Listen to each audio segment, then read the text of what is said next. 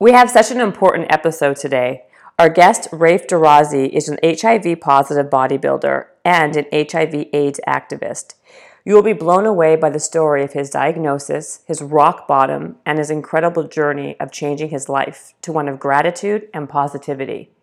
Raif is on a mission to educate us all and to undo the stigma our society has on this disease. Please stay tuned for this important, inspiring, and educational episode.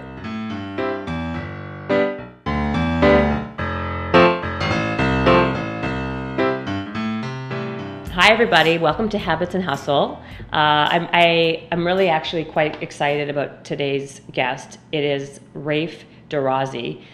We haven't had anyone like you on our show before.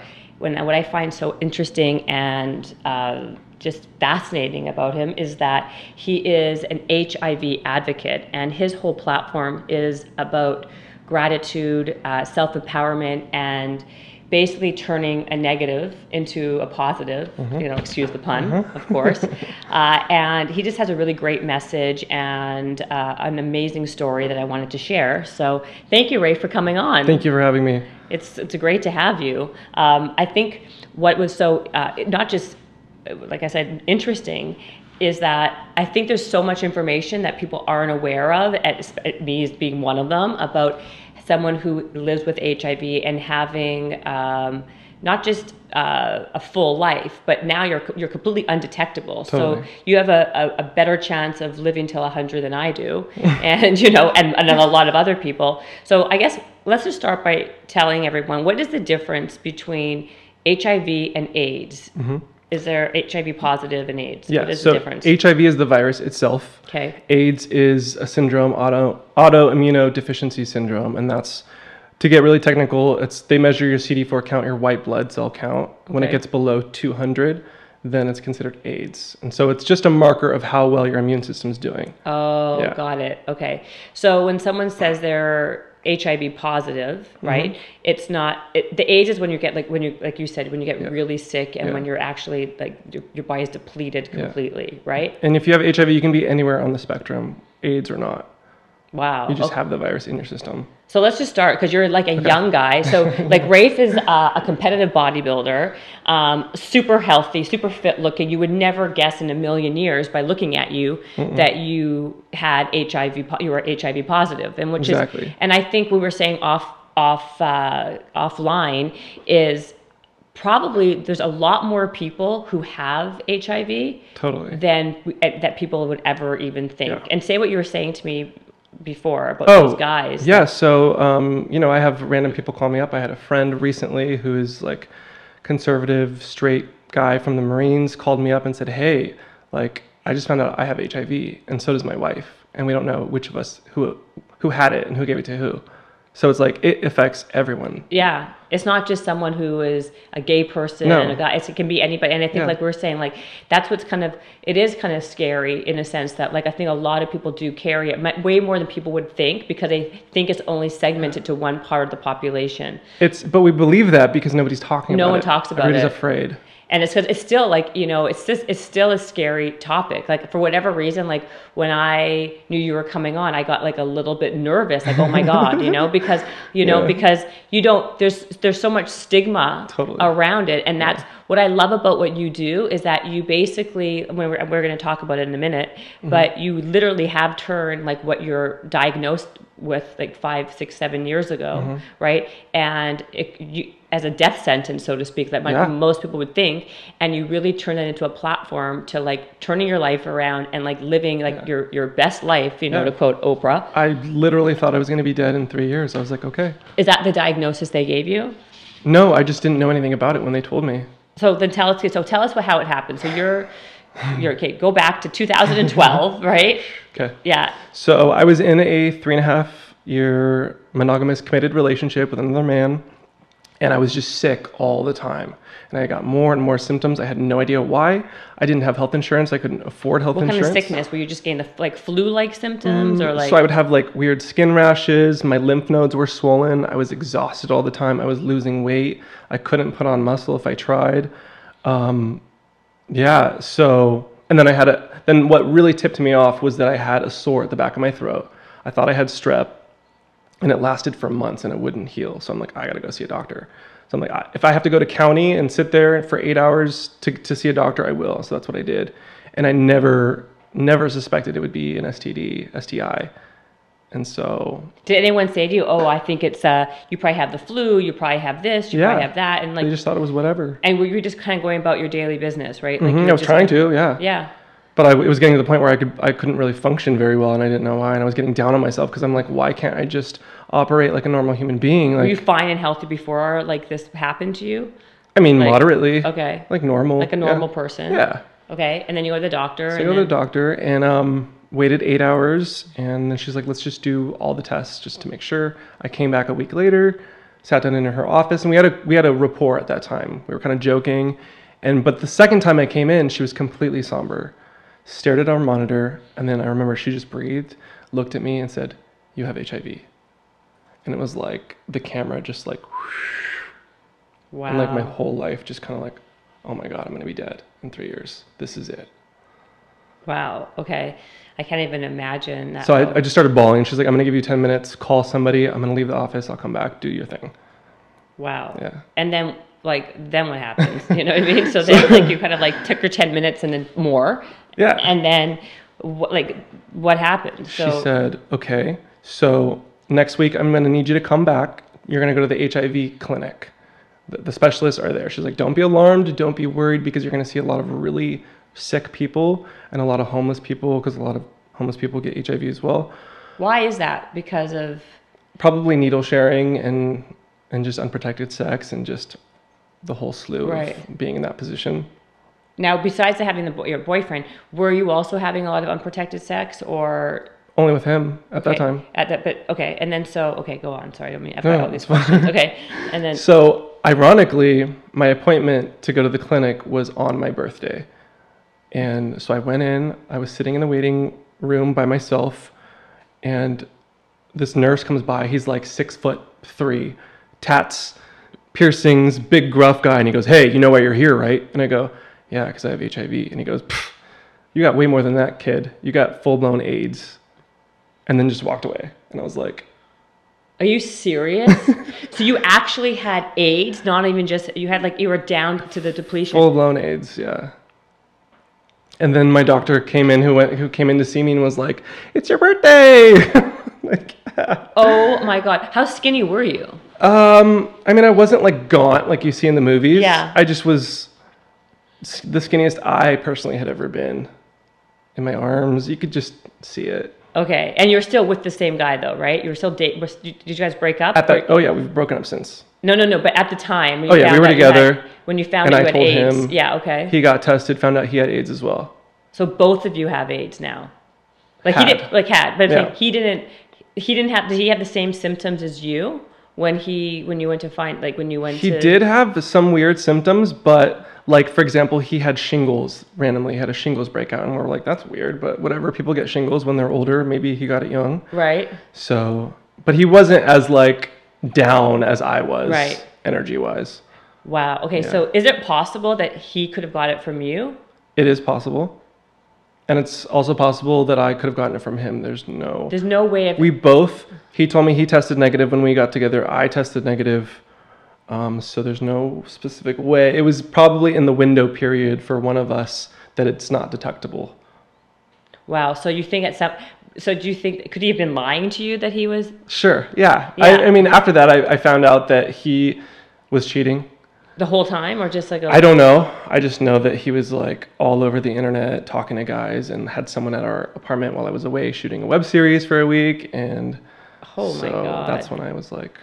Wow. Okay. Then how did you take that and then turn it into something how did you take that fact that you found you have AIDS and then now cut to, now or even, very soon after become this, Mr. Positive Holly and with a platform and a competitive bodybuilder and everything else. Then what happened? So I definitely see the blessing in every experience, negative or otherwise. So what happened shortly after that was I was on the medication. Well, wait, how'd you get to the medication? So they gave you, you told me out before, there's a lot of options. Yeah. Okay. So, well, the doctor just prescribed something to me at that time. She's like, I'm going to put you on this and we'll see how it works. Was it supposed to suppress it, or what was it supposed to do? It's like, supposed to completely suppress the virus, so that they measure viral load, which is how much virus there is per drop of blood. And at that time it was like 52,000 copies per drop of blood in my body. Which is a lot? A lot. Okay. And then within like 6 to 9 months, it got to the point where there was an undetectable amount, meaning that the test can't detect the virus in my blood. Now, is that normal? So if you take medication, then, for people who don't understand this, like me, could you just, no matter how bad the, you know, if you have like full blown AIDS, like you did, if you take the start taking the medication, can it reverse itself? Absolutely. And it will for most of the population. Wow. You can go all the way back to undetectable. But there is a segment that it doesn't work for? Is that because there are strains of HIV virus that have developed a resistance to medication. Okay. So those people, it can be more tricky, and you might have to take a cocktail, like what's traditionally known, like 12 pills, like 3 times a day or something like that. But yeah, for most people, it will take care of you. So when did you start feeling a little bit better, or when did you start taking the meds? Basically, by the time in 6 to 9 months when I was starting to feel undetectable is when I started to feel like myself again. And what I was going to say is that I went to a trampoline park, and within 10 minutes, I broke my ankle. And one of the side effects of the medication that I was taking was bone density loss, which I didn't realize. So I think that contributed to my broken ankle. So I was like getting ready to break up with my boyfriend at the time. But at that point I was like, I'm screwed. Like, I'm completely dependent. And so he worked and I stayed at home, and I was just in bed for 5 months. And it was during those 5 months that I noticed there was like, are you familiar with Hay House?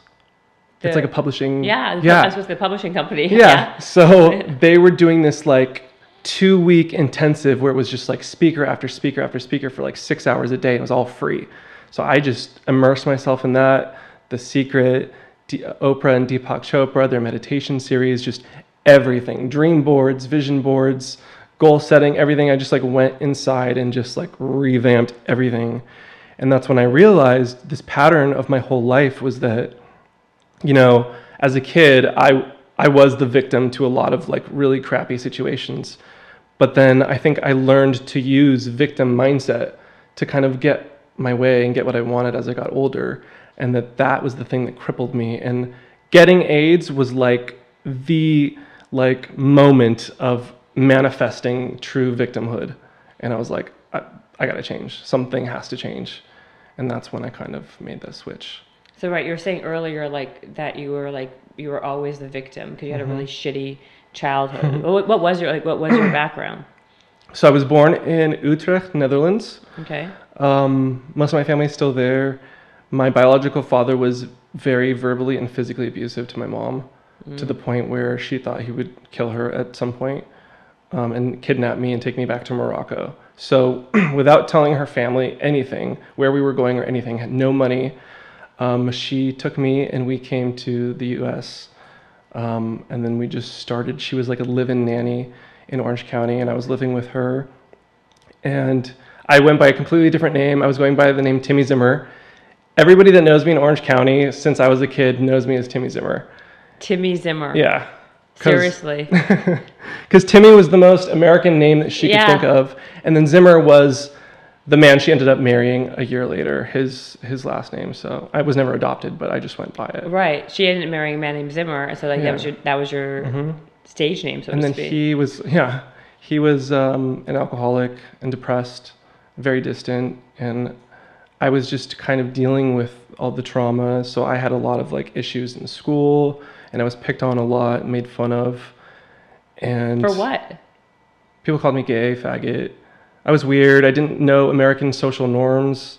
I was the outcast. I was like, I think as part of my coping, I was extremely, extremely happy, optimistic kid. Like I saw everything as a Disney movie. And like I believed in just altruistic things, and that kind of separated me from a lot of the other kids. That's interesting that you say that, because you had a victim mentality, you said, but yet you had like a very positive poly. But I was sick every month with the cold and migraines and other ailments, and wasn't going to school a lot because of it. And it was like this weird duality of both things. Yeah. Interesting.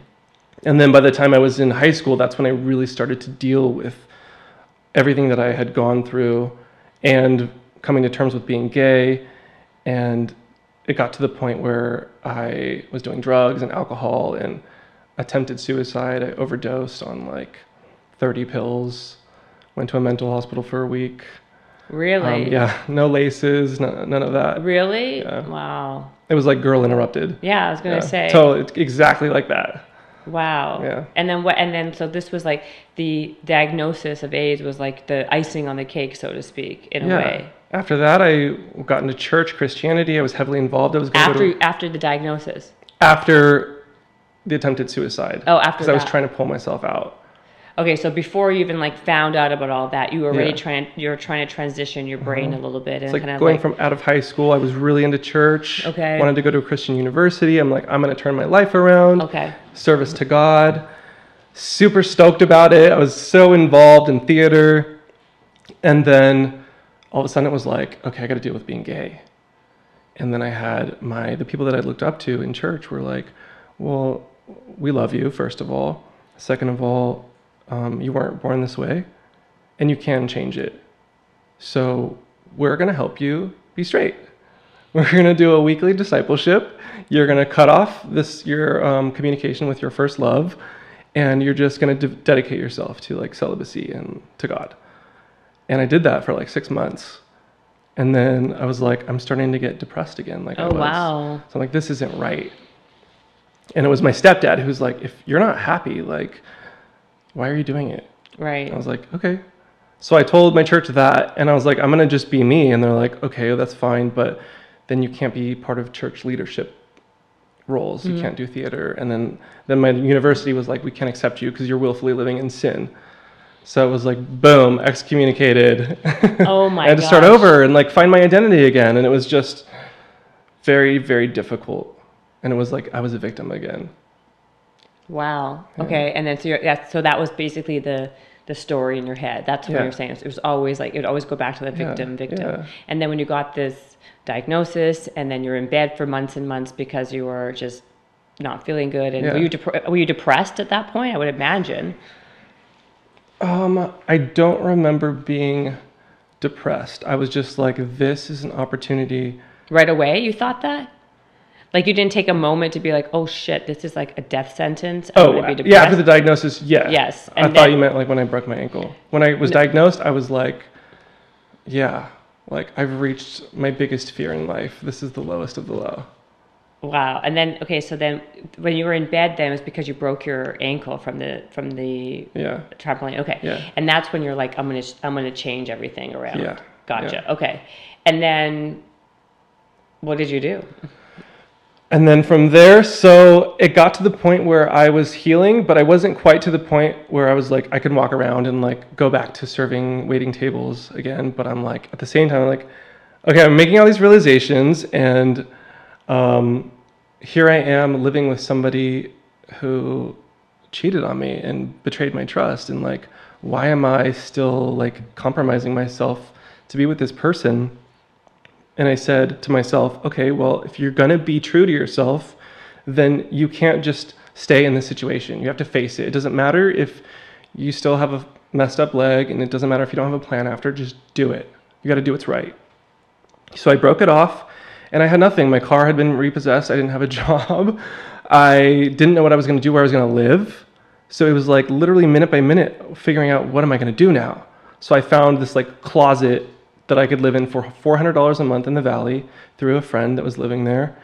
And I went to my old job, and I literally sobbed and cried and begged for shifts back. They had a new manager, so he was like, I don't know you. Like, why am I going to give you shifts? And I just sobbed, pleading.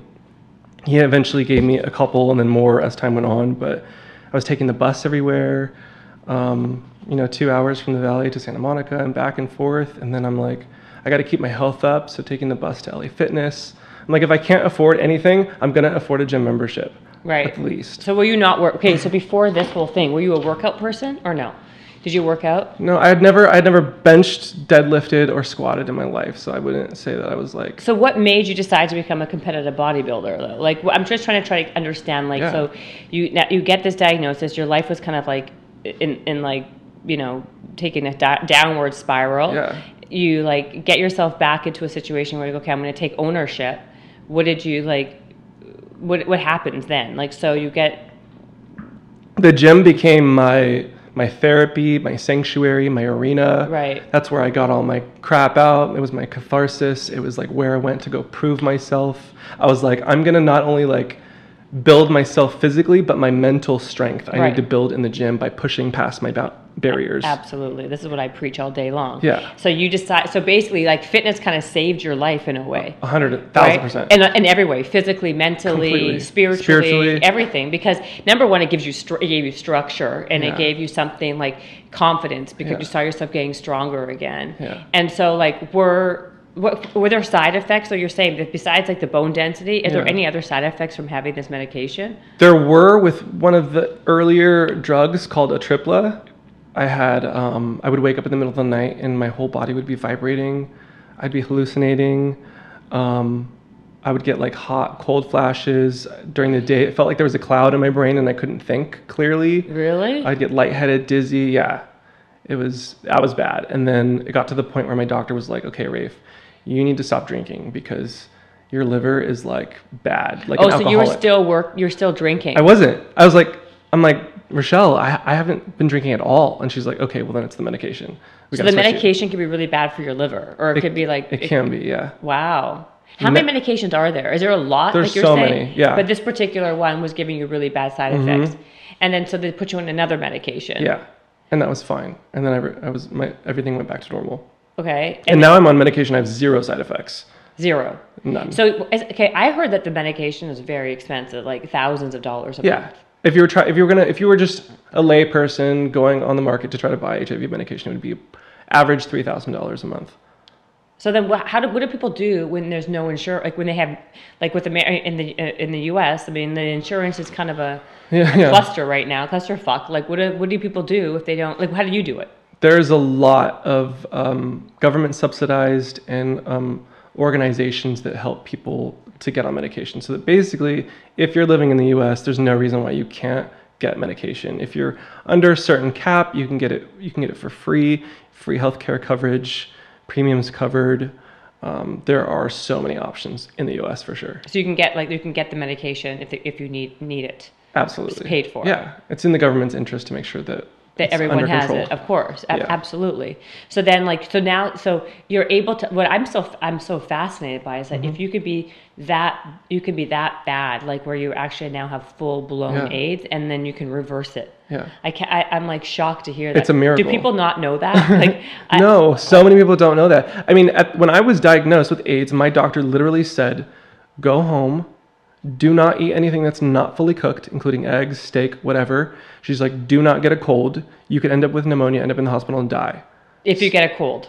I heard that too. You are a petri dish right now. You're completely exposed to everything. Wow. Yeah. But is that true? I mean, if you were not on medication, that would be the truth though, wouldn't it? It would, absolutely. I don't know if I would be living right now. I don't think I would be. I would be dead. Do you think a lot of people have it and just don't know they have it? Absolutely. And a large proportion of people who have it don't know that they have it, because in the beginning there can be no symptoms, and then it just becomes like, okay. And then is there anything that's a precursor to it? That's what I'm always curious. Like a different STD that's a precursor for it. Like if you have like, I don't know, herpes or chlamydia or whatever it is. I'm just making up a. I believe certain things can make you more susceptible. Like I think I've heard syphilis perhaps. It makes you more susceptible to this. Yeah. But just because you have one doesn't necessarily mean you have another. That doesn't go like that. No.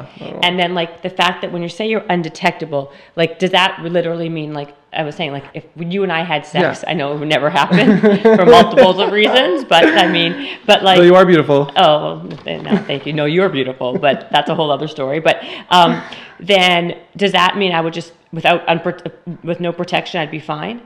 Yeah. Yep. Is that 100% serious? Are you sure? I mean, are you like 1,000,000% So last year, the CDC, as well as WHO, World Health Organization, countless amounts of experts in the field, scientists around the world, everybody, there's a consensus now that there's zero risk of transmitting HIV if you're undetectable, I believe for 6 months or longer. Wow. And how long have you been undetectable for? Years. Okay, so you got in 2012. You were, how old were you when you were 27? I was 27. Okay, so then at what, so how long were you how long were you, did it take to become undetectable? About 9 months. And then you were so you've been undetectable for basically for 6 years. I had a blip, I think a year after that, where I was slightly detectable and then it went back down. Why? What was the reason? It could have been the medication that I was on or something.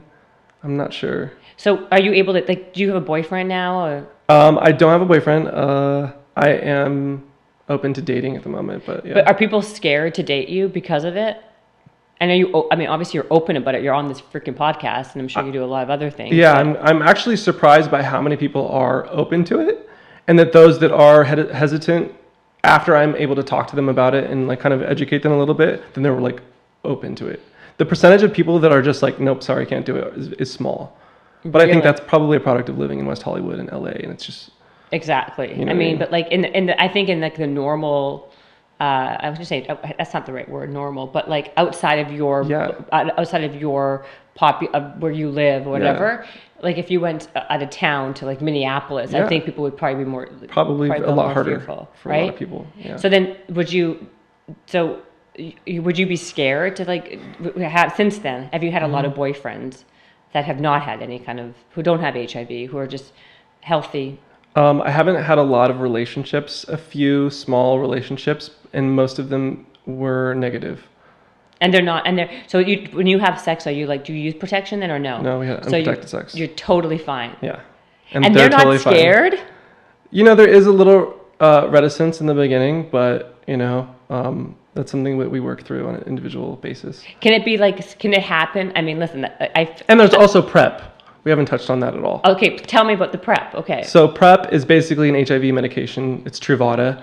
And it's something that you, if you're negative, can take as a precautionary measure. You take it once a day, just like someone who has HIV would take.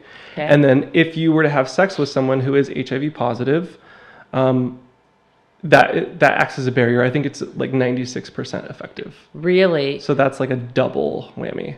So people who are in relationships with people who have, would the PrEP work if the person was HIV positive and detectable though? That's exactly what it's for. Just in case. Okay. Yeah. Okay. I thought like it would be, okay. And obviously if it's undetectable. Undetectable, then it's even. But I would, it's a good medication to have if you're in, like you said, it's not just in your community. It could be a lot of straight people have it, a lot of people that, so how do people, it's still predominantly though from unprotected sex though. Yeah. For the most part. Right. And then needles, of course. Yeah. So if you're not like how often is it though? Be like in real life. Yeah. If you don't share needles, if you don't have unprotected sex, I mean, what's the chances of getting the other route would be like blood transfusions, organ transfers. So it's not like that. No. And then there's people children who get it through breastfeeding, mother has HIV. You can get it through breastfeeding too. Yeah. Wow. So then, like, what can you not? So basically, can you just do whatever anyone else? Completely, and that's so you're totally normal. Like I said earlier at the beginning, so it doesn't really deter you from like living your life at all. Exactly, and that's the message that I'm trying to get out there. Right. Yeah.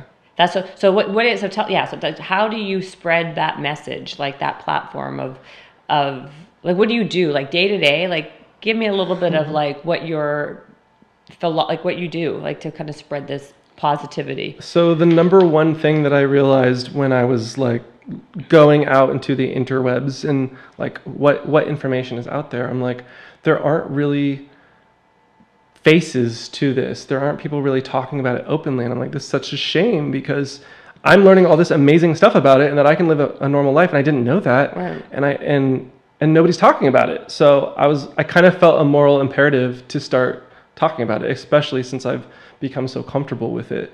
So now I've created a YouTube channel where I vlog and talk about living with HIV and everything related to it. And like what? Give me examples. Like I just did a vlog that was entitled HIV is a Joke. And It was about the fact that we as a community, in order to help reduce stigma, need to realize that we're at a place now where the medication's so good and people can live so long, it's so manageable that we can start to joke about it.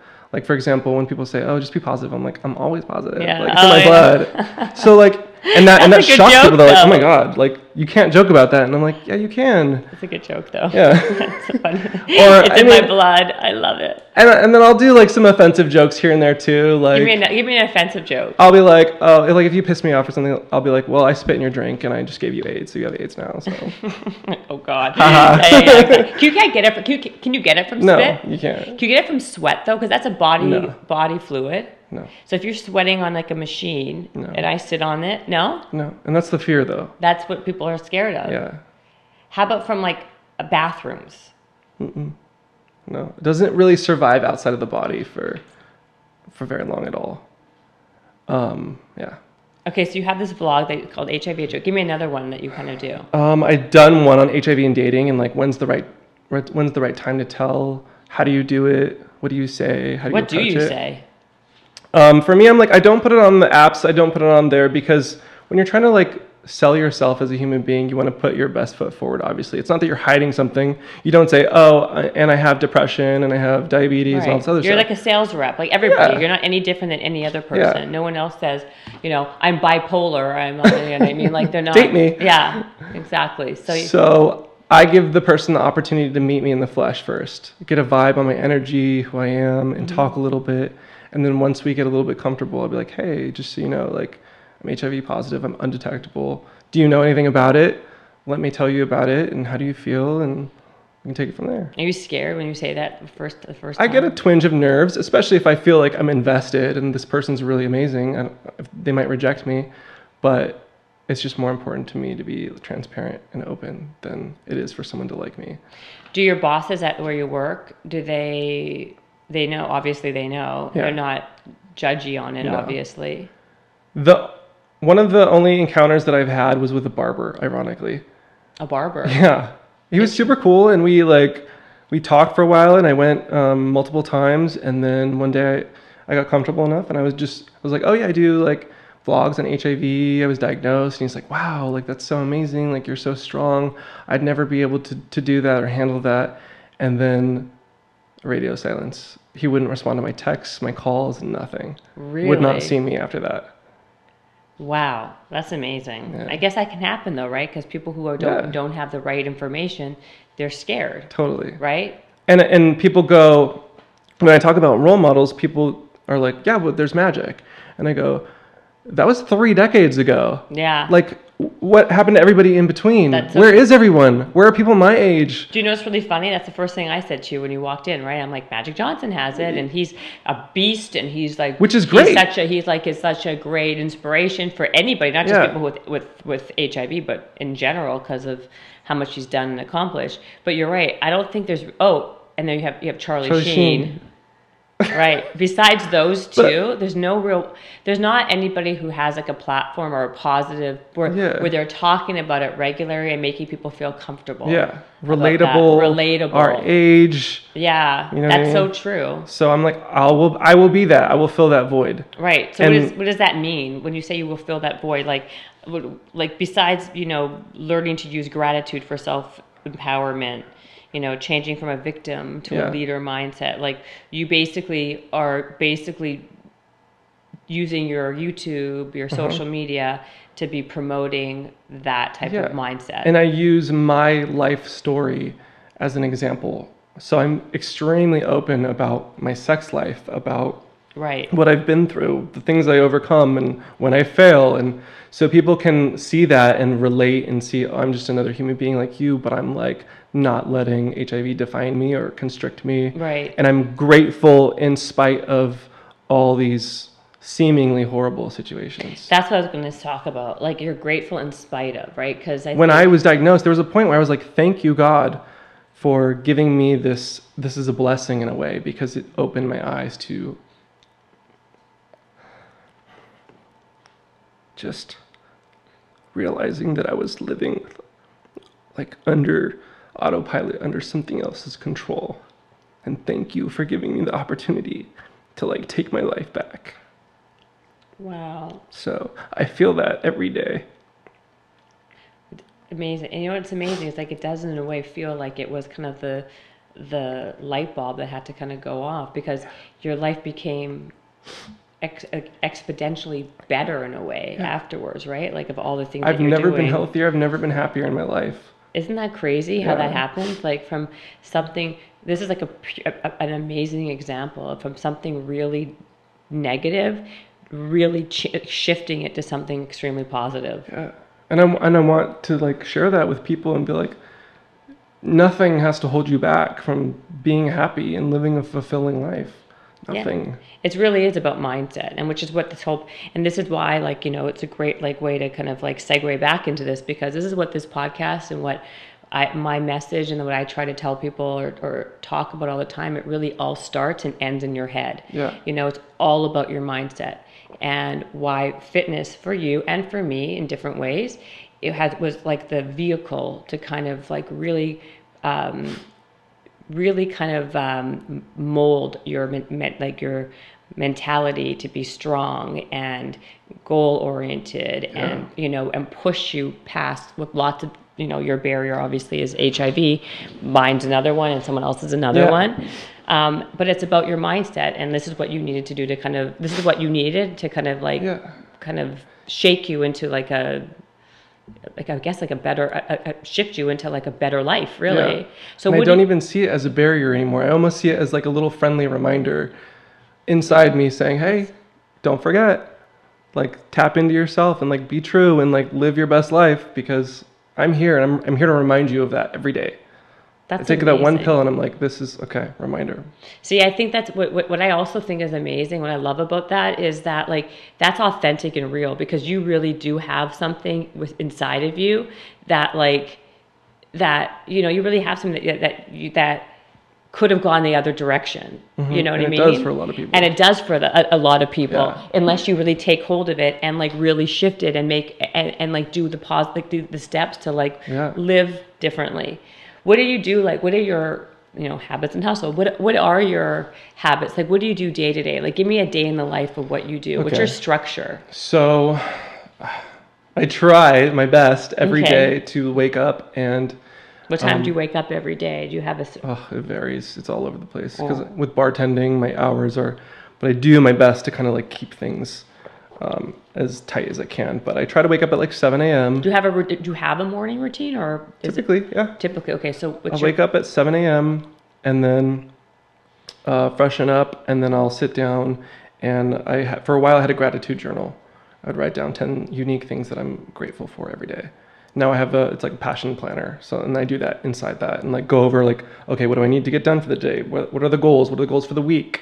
Just kind of get my mindset going. You do that daily? Yeah.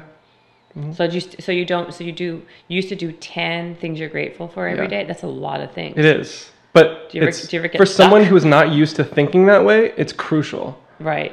10's a lot, though. Can you start with 3?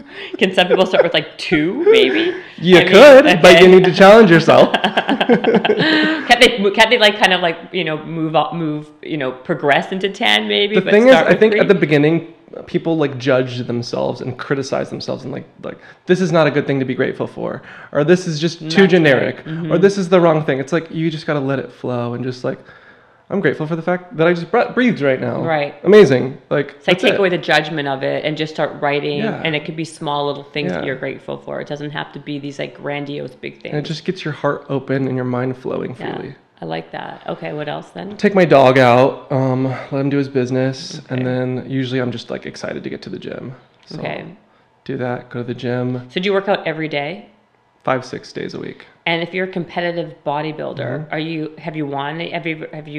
What have you done so far in that space? Have you won any, like, are you a pro? Or are you, like, I just got my pro qualification last year in a natural federation. Okay. So it's tested, WADA tested. Mm-hmm. So lifetime natural, no steroids or any of that, which I just felt like was kind of important considering. Yes, considering everything, yeah.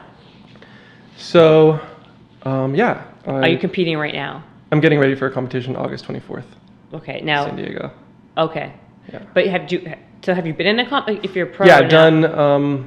I think like 4 I won first and the last one, which gave me the qualification. Right. So as soon as I step foot on stage, I should be. I mean, I will be a pro when I step on foot on stage. That's amazing. So you're right now doing that right now. You're training again. Yeah, and dieting. Okay. Very hard. What kind of diet are you doing? It's like my coach will formulate it for every week, but it's like I'll have 4 eggs for breakfast and a greens powder, protein, post-workout banana, and a shake. And then I'll do for lunch 12 ounces of potato. Like the sweet potato? A regular potato. A regular potato. Yeah, the sweet gives me an irritation in the back of my throat. Interesting.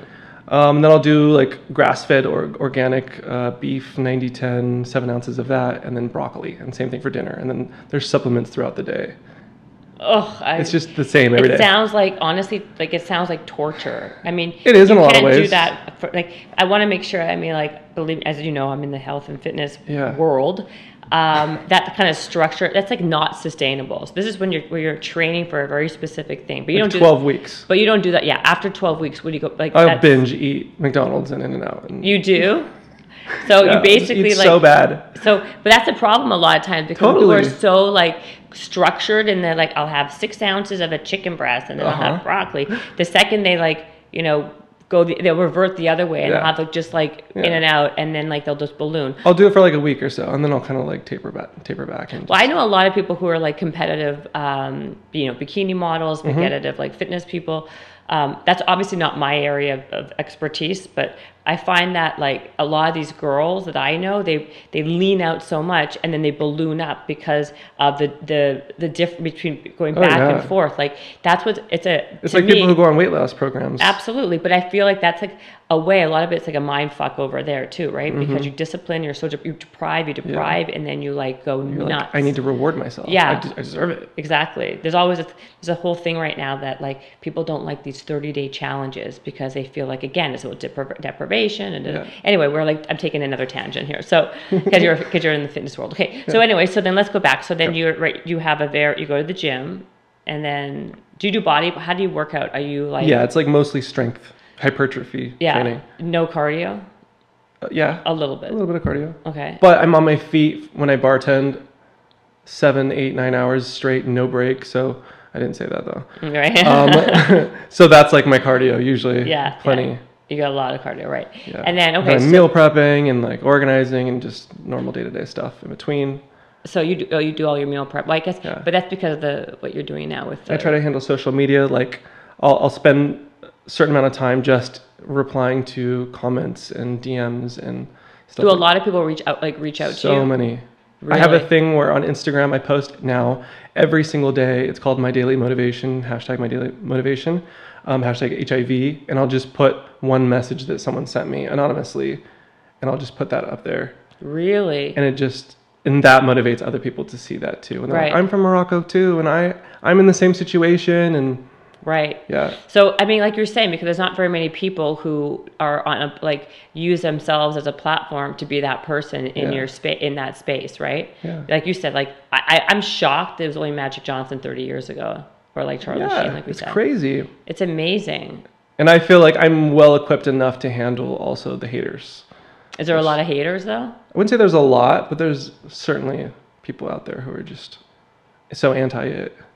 So I guess, is it important to have a very structured daily routine when you have HIV or not if you're taking the medication?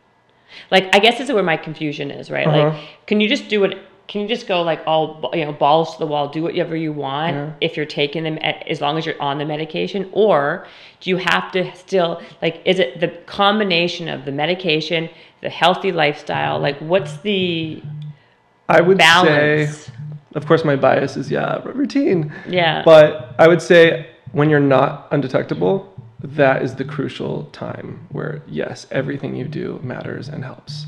Taking the medication at the same time of day, every day, being healthy, exercising, all of that to help support your immune system to recover. Can you actually, you know what I was curious? Can you exercise too much? Because that's also like a havoc on your immune system.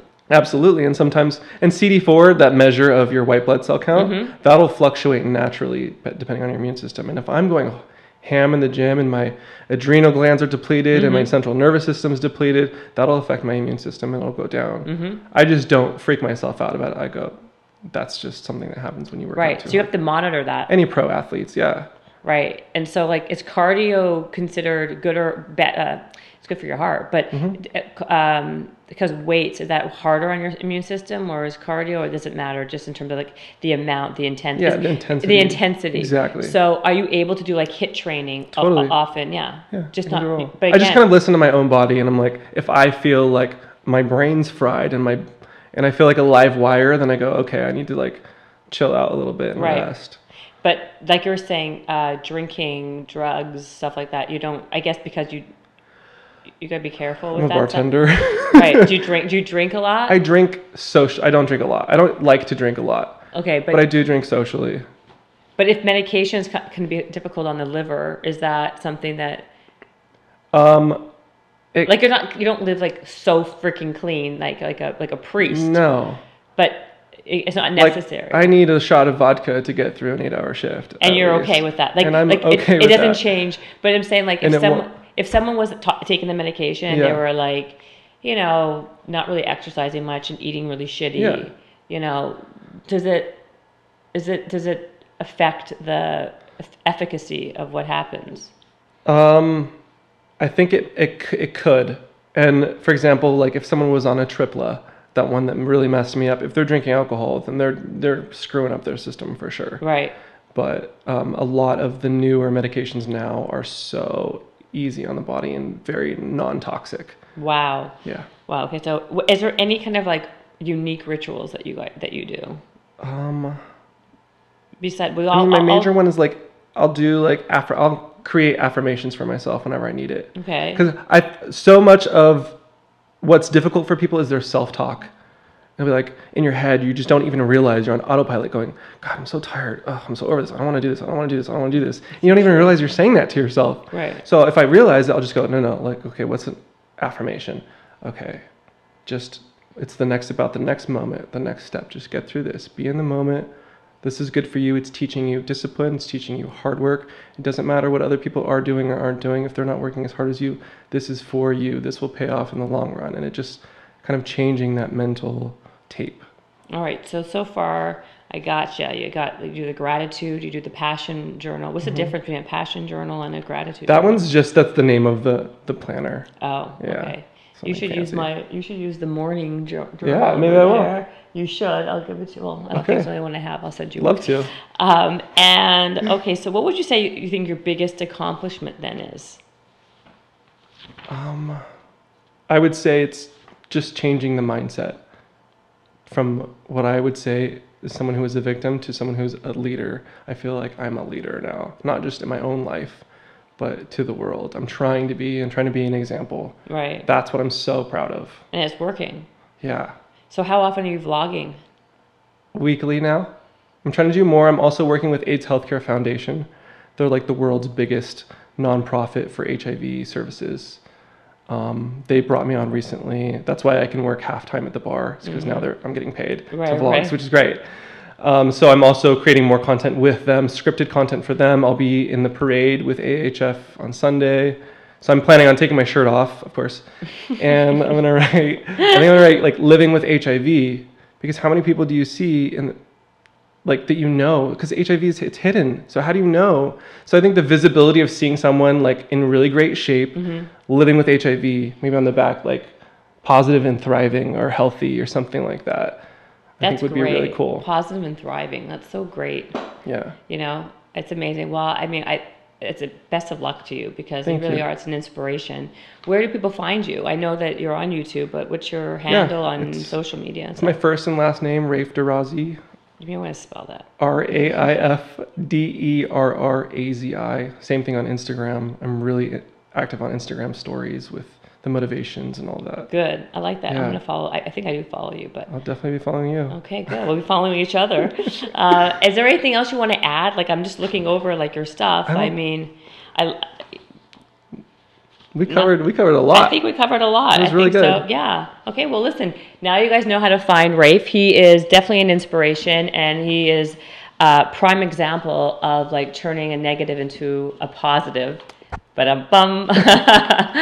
And you guys should follow him because of his motivation and just because his all-around goodness of a guy. Thank you so much for coming on. Thank you so much. Thank you. Bye-bye, everybody.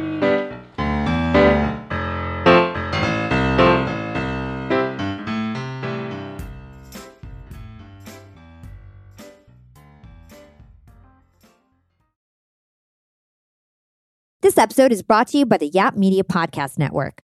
I'm Hala Taha, CEO of the award-winning digital media empire, Yap Media, and host of Yap Young and Profiting Podcast, a #1 entrepreneurship and self-improvement podcast where you can listen, learn, and profit. On Young and Profiting Podcast, I interview the brightest minds in the world, and I turn their wisdom into actionable advice that you can use in your daily life. Each week, we dive into a new topic like the art of side hustles, how to level up your influence and persuasion, and goal setting. I interview A-list guests on Young and Profiting. I've got the best guests, like the world's #1 negotiation expert, Chris Voss, Shark, Damon John, serial entrepreneurs, Alex and Layla Hermosi, and even movie stars like Matthew McConaughey. There's absolutely no fluff on my podcast, and that's on purpose. Every episode is jam-packed with advice that's going to push your life forward. I do my research, I get straight to the point, and I take things really seriously, which is why I'm known as the podcast princess and how I became one of the top podcasters in the world in less than 5 years. Young and Profiting Podcast is for all ages. Don't let the name fool you. It's an advanced show. As long as you want to learn and level up, you will be forever young.